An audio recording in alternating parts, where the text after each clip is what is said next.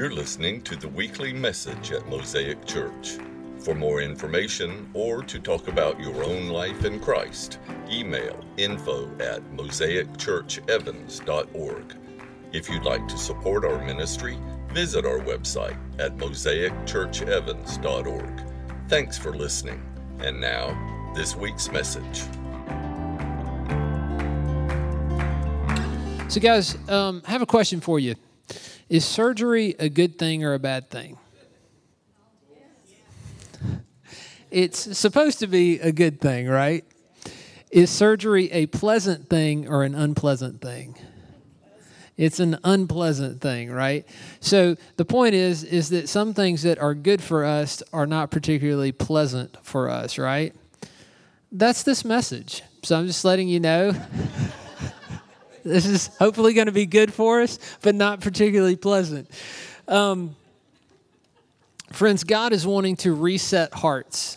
He's wanting to reset hearts to where He is the true north of our hearts, like we are going after Him. Because here's the, the reality it really doesn't matter whether you believe that Jesus is the king of the universe. What matters more importantly is not just that you believe that He's the king of the universe, but that He's actually the king of your own heart right? Steve Cutcliffe once told me the, the principle of being three degrees off. And he said, you know, Chris, if, you, if you're three degrees off, you're, you're really not going to notice it, you know, if you go 20 feet. He said, but if you go 20 miles, you're in a drastically different direction, or drastically different destination. So, guys, the point is, we really have to look at our own hearts because we're playing this for eternity, right? We're in this, like the journey doesn't end until eternity. What is more, oftentimes we don't, uh, we don't really discover the fact that we've been three degrees off uh, in the day to day grind, but 20 years into a marriage when things are falling apart we begin to discover it right? Or when we discover that what used to be a, a decent habit has now become a strong addiction in my, in my life what am i noticing? I'm noticing that i've been three degrees off for a while right? So it, it, it behooves us to actually deal with it now to look into the mirror and see what what really is the king of my own heart. Because the reality is is it gets exposed when the pressure is on, right? When the pressure is on, like who or what is actually king in my heart comes to the surface. Pressure doesn't distort the king of my heart, pressure reveals the king of my heart. I want to give you an extreme example. One of the more gratuitous evils in the 21st century is stampedes on Black Friday, right? We've all heard stories like this horrible story of uh, Jim Jim Tadai Damour. I mispronounced that. I think it's Jim Ty Damour. Damour was a six foot five, 270 pound Walmart worker. So he is a big man. And he was crushed when the 2,000 people basically burst down the sliding glass doors of a Long Island Walmart. Many people walked past him, some people walked over him, and he was killed in 2008 at just 34 years old. That's horrible. Now, the question is is would it have been like that on a regular day? If Damour had had a heart attack or a seizure and was basically laid out on the floor, do you think those people would have just walked right past him? I think many of those people would have stopped to check on him or call 911 or go get the, the manager of the store. So the question is what was different about Black Friday. The reality is, guys, we can all appear to be fairly sane and civil individuals when there's no pressure on us, right? It's when the pressure's on that the, the ruling principle of our heart comes to the surface.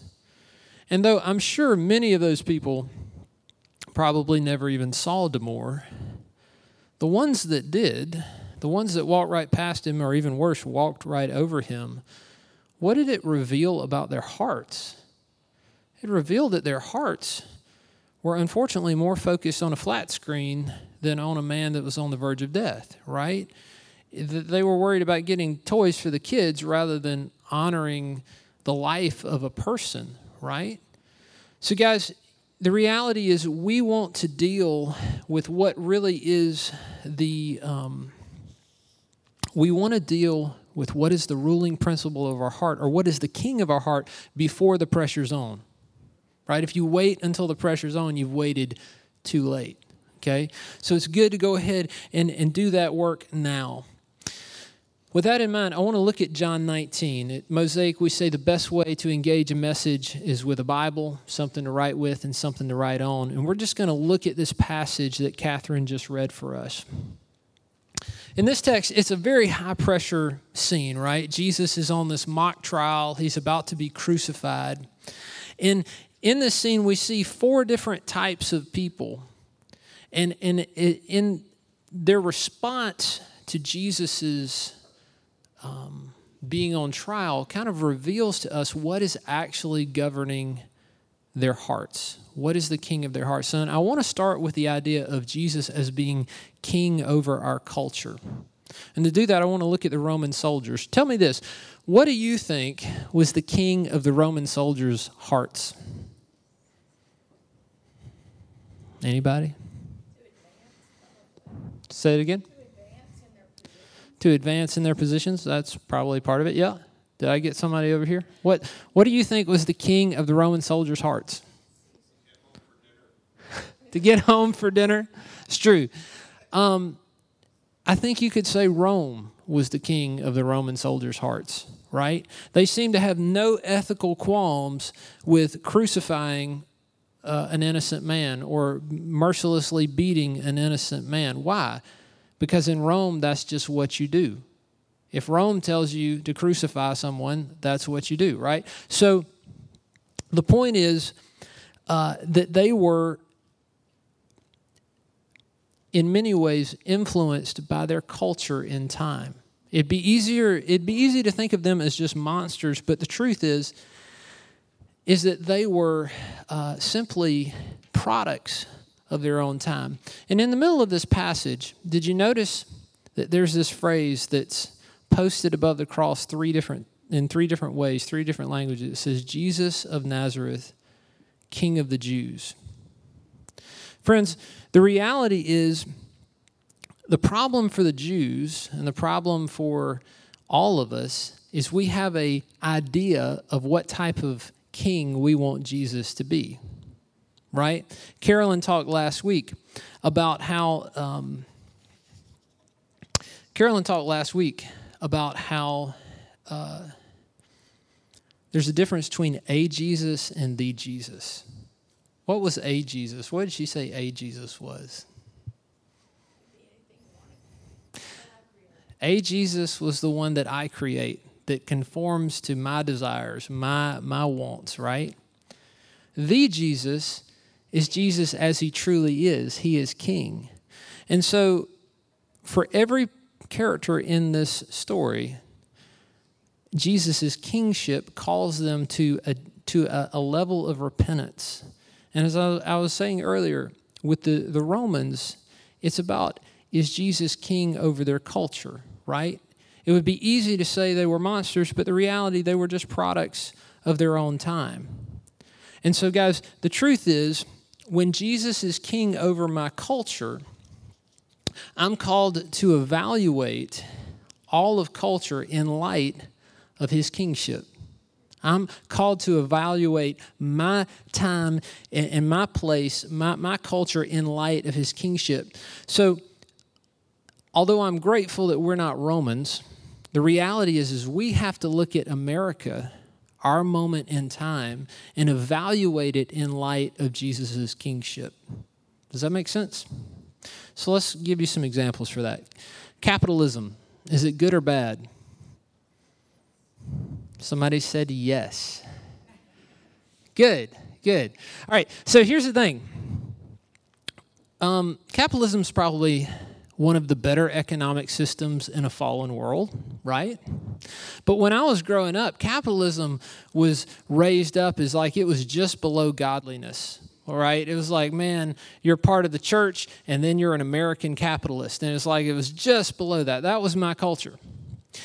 Now, the more I came to know Jesus and began to see his values, the more I began to recognize that capitalism, again, it's not necessarily bad. It's probably one of the better economic systems of a fallen world. But I need to be aware that it promotes consumerism, right? Which is to say, it promotes greed. And greed is very damaging to the human soul. Greed has no place in the kingdom of God. So if I'm going to be primarily a citizen of the kingdom of God, not a citizen of the kingdom of America, I have to evaluate America in light of the kingdom. Now, I've gone from messing, now I want to go down to meddling. Look at your neighbor and go, he's going to start meddling. There you go. Friends, to my Republican friends, you need to know that Jesus genuinely cares about the environment. He cares about what we do with toxic waste. He talks about how the, that a sparrow doesn't even fall without the Father knowing that it's fallen. So I actually believe that he cares about endangered species. So ecological concerns are not primarily a left wing concern, they're a kingdom concern. Does that make sense? To my Democrat friends, you need to know that uh, all human life is sacred from conception to heaven from womb to tomb, okay? What's the point? It's not primarily a right wing agenda, it's a kingdom issue. Now, lest you think I'm up here pushing politics, I want you to recognize that I'm actually not. What I'm saying to you is that you have to evaluate everything in the light of does this line up with the kingdom of God? Is Jesus king? Because, friends, when Jesus is king over your life, when he's really king over your life, you're not going to feel completely comfortable in either political camp. Because you're going to notice there are some things that are okay in the kingdom and some things that are outside of it. So hear me on this. I don't ultimately care whether you're a Democrat or Republican. What I care is that you're primarily a, a Jesus man or a Jesus woman, that you're primarily concerned about being a citizen of the kingdom of God rather than a citizen of the kingdom of America. That's what I'm primarily concerned about. So I want to ask you is there any place in your own soul where culture rather than Christ is really the king of your life? Is there any place in your own soul where you need to ask God to reset your heart to Jesus being king? Because the truth is, guys, there's no place for syncretism in the kingdom. Y'all know what syncretism is? Syncretism is where you try to take something outside of your religion and you kind of fit it into your religion, even though it might be um, the exact opposite of what your faith uh, proclaims. Carolyn mentioned this last week when she said someone told her that in Haiti, uh, it, Haiti's 80% Catholic, 20% Protestant, and 100% voodoo. What is that? That's taking things outside of your religion and trying to kind of force it into your faith, even though it doesn't belong there. So let me say this in America, we don't tend to outwardly ascribe to multiple religions at the same time. So, as a consequence, what we really have to look, look for when we consider syncretism is where are the, the things within my American culture that I'm kind of meshing into the Christian life that really don't belong there. Now let's look at the religious officials. Um, tell me this what do you think is the, the king of the religious officials' hearts? The law, power, staying in power. Okay, I would say that the king of the religious officials' hearts is their place within the religious system, right? Which, of course, equates to power, status, that sort of thing.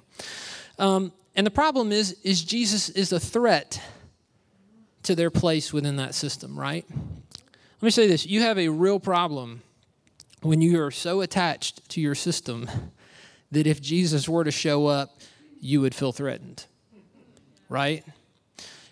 This really kind of reminds me of, of Denethor. If you've ever read Lord of the Rings or watched Lord of the Rings movies, you're aware of this character named Denethor. I'll be, you know Denethor. There you go, fantastic. So Denethor is this um, he is a steward of the city of Gondor, which has been kingless for generations. And he's kind of ruling in place of there being a king. And he gets real comfortable in his place of rulership. The problem is, what is the name of the last book of The Lord of the Rings? The Return of the King. It's not the return of a political candidate that I may or may not vote for. It is the return of the king, right? And so, guys, the king returns, the king for whom he is supposed to be ruling until the king does return, and he's not happy about it at all. Let me say this I think that's exactly what's going on with these religious officials. They have been uh, leading the people in expectation of this messianic priest king who will one day come and rule in, in God's name. And then the God shows up, the Messiah shows up, and it's a problem. And how do we know it's a real problem? You know it because in this scene, um, their allegiance to their system outranks their allegiance to Yahweh. Notice in the end, they cry out an unthinkable blasphemy. They say, We have no king but Caesar. That's incredibly blasphemous words. What are happening? The pressure of the system is exposing what is really the God of their hearts. Does that make sense? Now let's bring this back to home. Because the truth is, most of us are not going to be high priest in a Jewish system, right? But we all live in systems, right? Actually, we live in several systems at the same time. You were born into a family system, right? And some of us, or maybe I should say all of us, have that family member that has somehow trained us to believe that their happiness is entirely dependent upon us doing whatever they think we should do.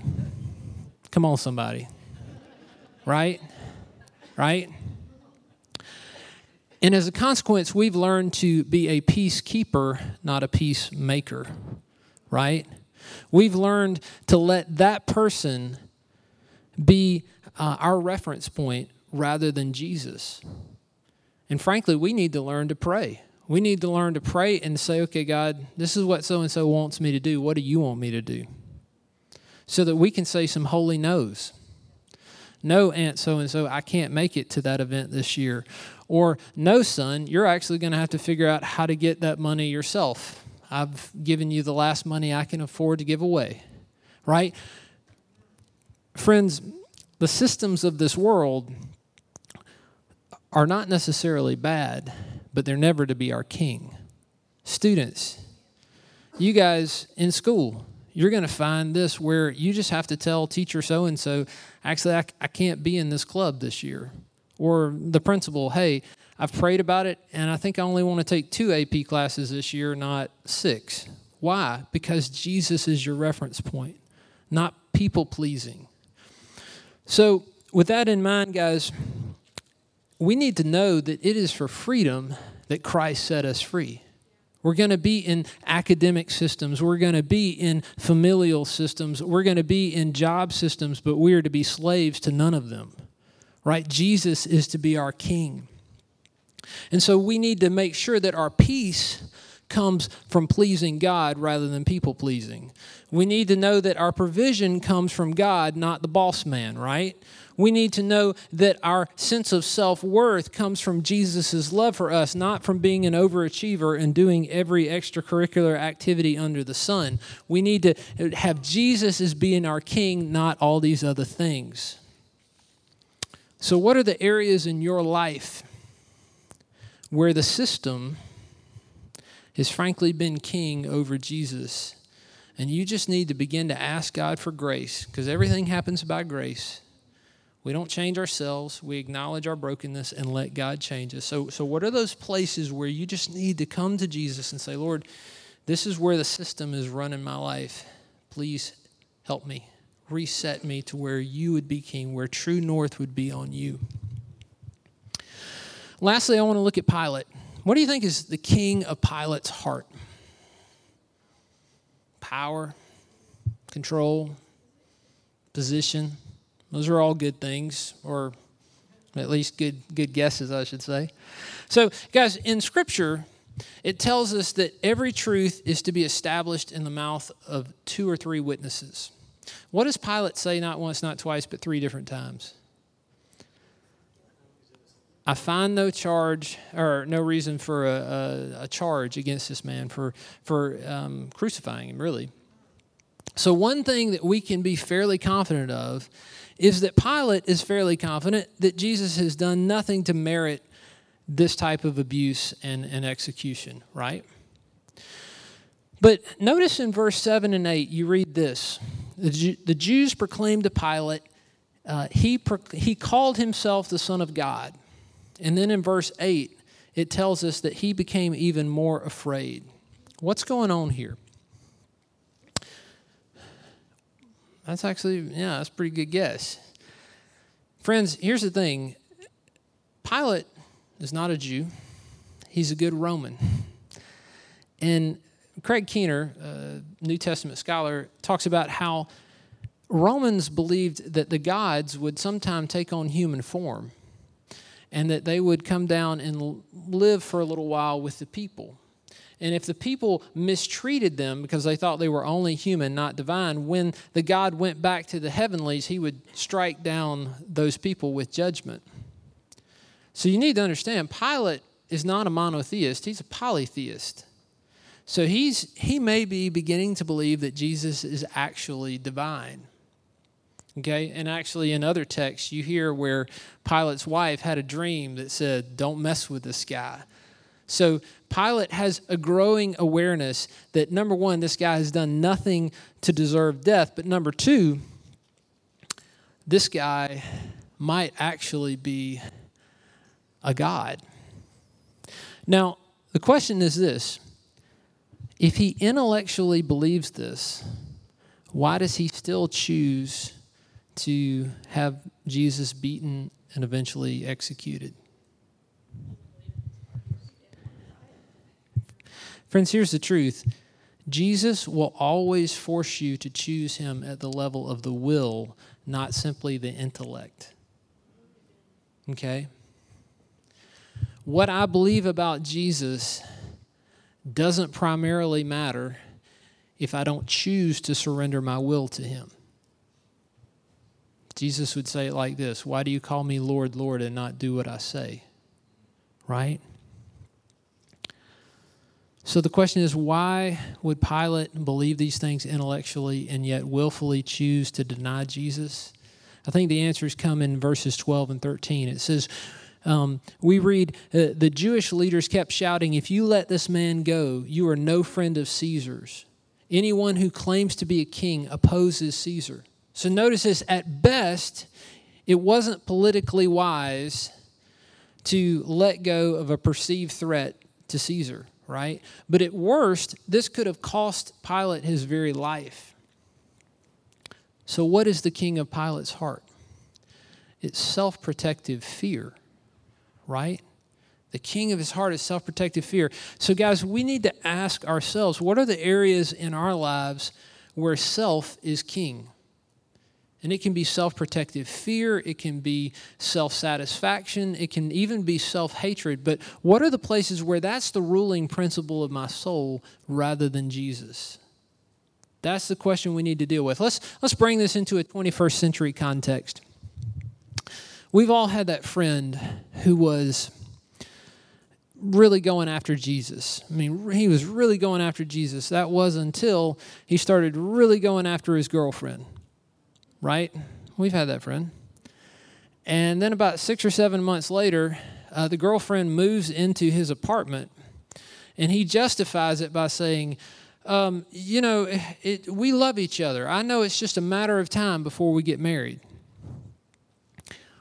What is the king of that man's heart? It's the relationship, right? The, the king of his heart is now the idolatry of this woman. And some of us, we've had that friend or we've been that friend, or frankly, maybe it's not relational idolatry. Maybe it's, I'm going to tell the truth. I'm all about telling the truth right up until it hurts me, right? Or, um, don't mess with my addiction to alcohol or drugs. It's, it's, you know, it's not hurting anybody. It's, it's no big deal. It's just my own personal thing. Guys, here's what you need to know the point is not to condemn us, the point is to simply say that when we think we can start breaking God's commands to meet our self centered desires, Jesus is no longer the king of our hearts. You see that?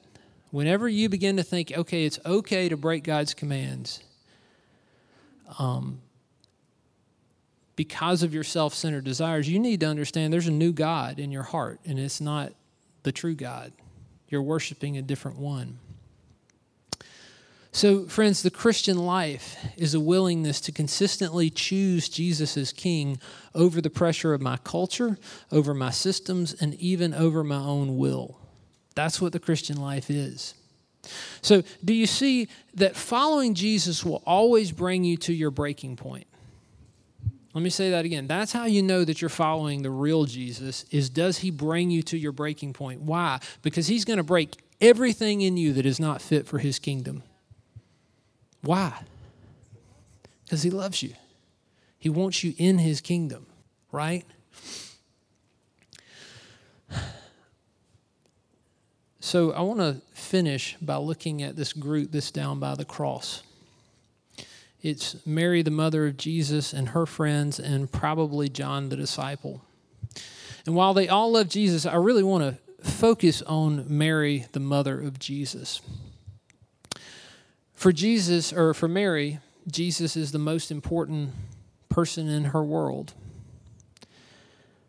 But here's been the problem for her in the in the story so far is her will for Jesus has been more important than the Father's will for Jesus. Right? There's a story where uh, Mary begins to think that Jesus has lost his mind and that, spoiler alert, he's going to get himself killed. She was right. Right? And so, what does she do? She gets all uh, Jesus' brothers together and she basically goes and, and does an intervention. We're going to take Jesus home and, you know, just talk some sense into him, get him out of the public eye for a little while, protect him. What's happening?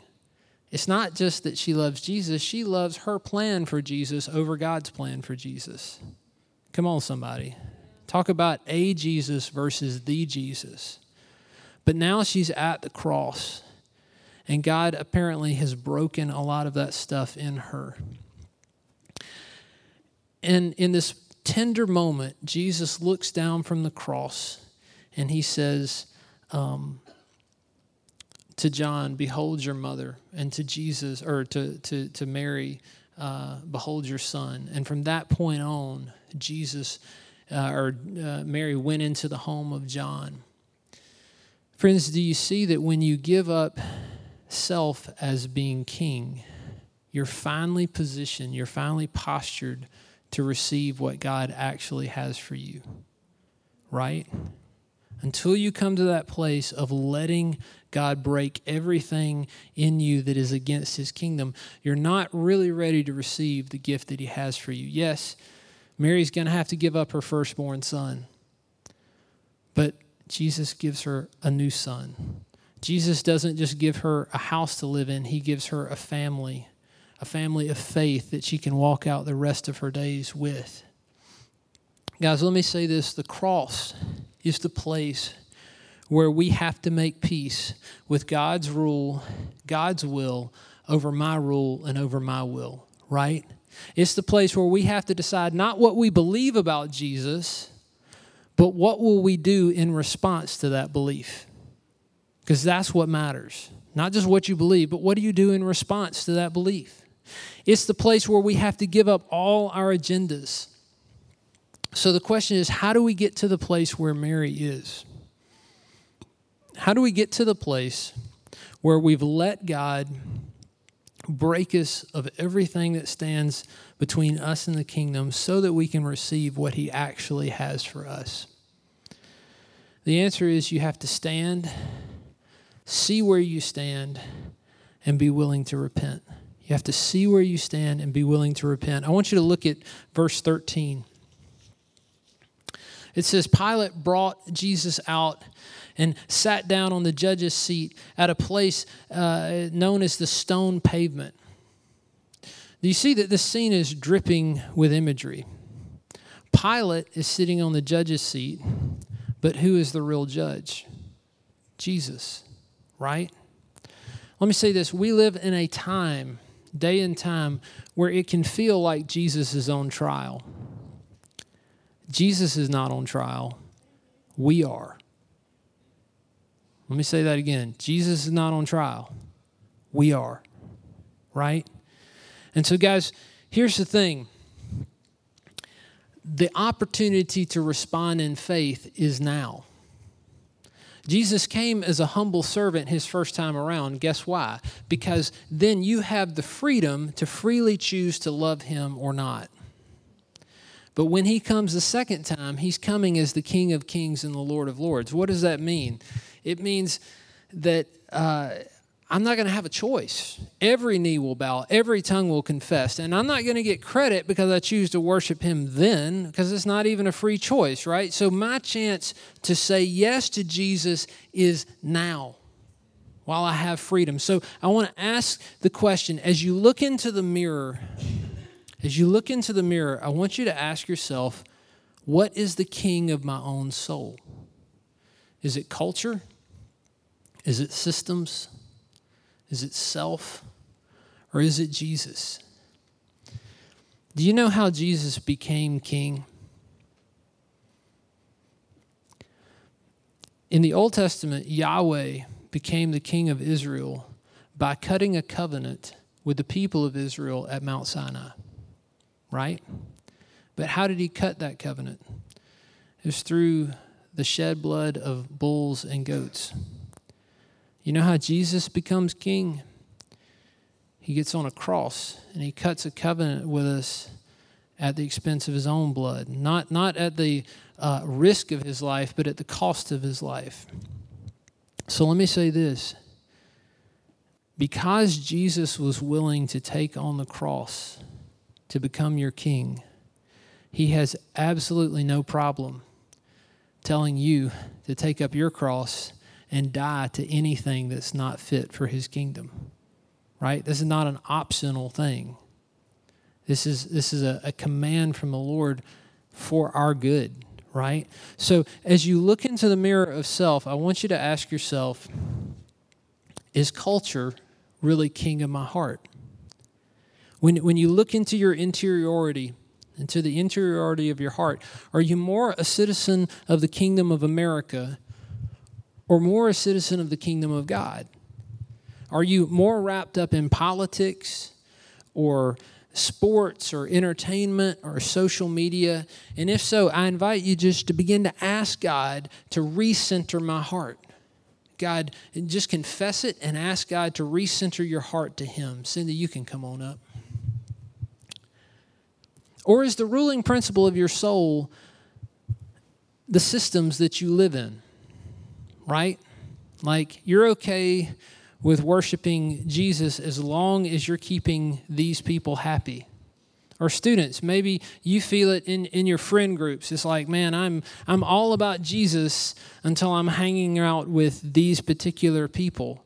I, I, I struggle to hear the still small voice when I'm with this crowd. Well, I invite you, just begin to ask God, Lord, Lord, make your voice the only voice that I listen to. Recenter my heart to you so that you are king, not the system that I live in. Or maybe for some of you guys, frankly, self is still king.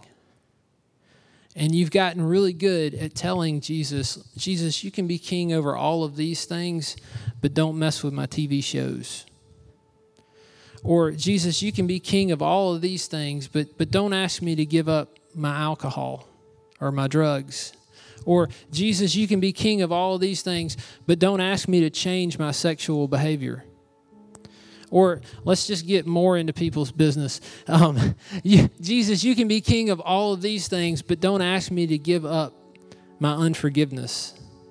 Don't ask me to give up my anger. Don't ask me to give up my resentment. Guys, let me say this deal with your hearts now. Allow God to reset your hearts now.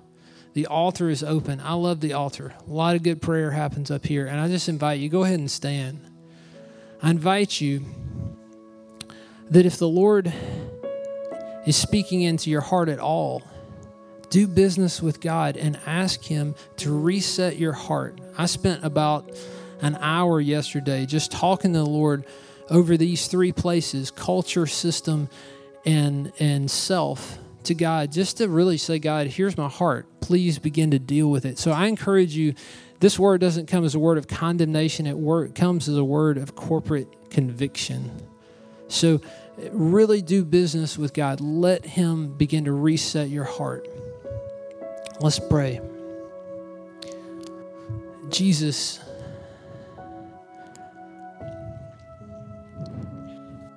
hmm.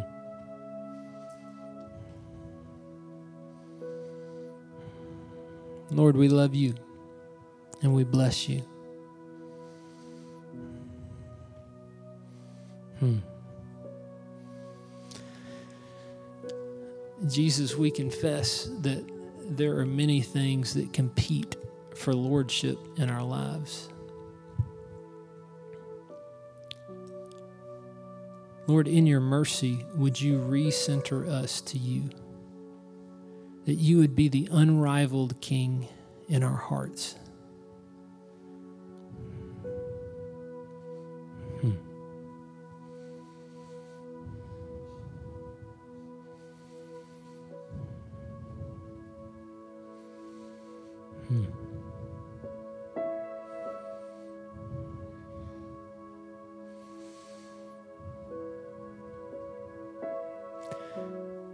Lord, would you deal with places where we have been more American than kingdom? Where we've been more absorbed with the ways of America than the kingdom of God.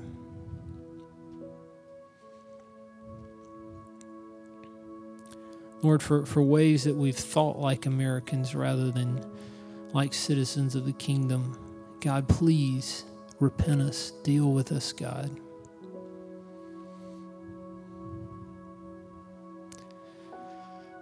And Lord, for ways that we have lived into systems and let systems be king over our personal allegiance to you as king. God, forgive us and repent us, God. Teach us the value of saying some holy no's. And, and embolden us, God, to do that. Embolden us to actually speak what is most true into the situations that we live in, God.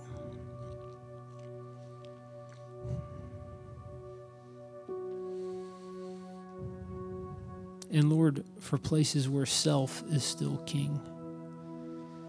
Oh God, have mercy on us. And please set us free for joyful obedience. Set us free for you and for you alone. That we would be yours all the way through. All the way through. Lord Jesus, we love you and we bless you and we thank you, Lord. In your mighty name we pray, Lord. Amen. Thanks for taking the time to listen to our message. If you live in the area and are looking for a church home, we'd love to see you. Visit us or check out our website at mosaicchurchevans.org for more information. May God bless your day.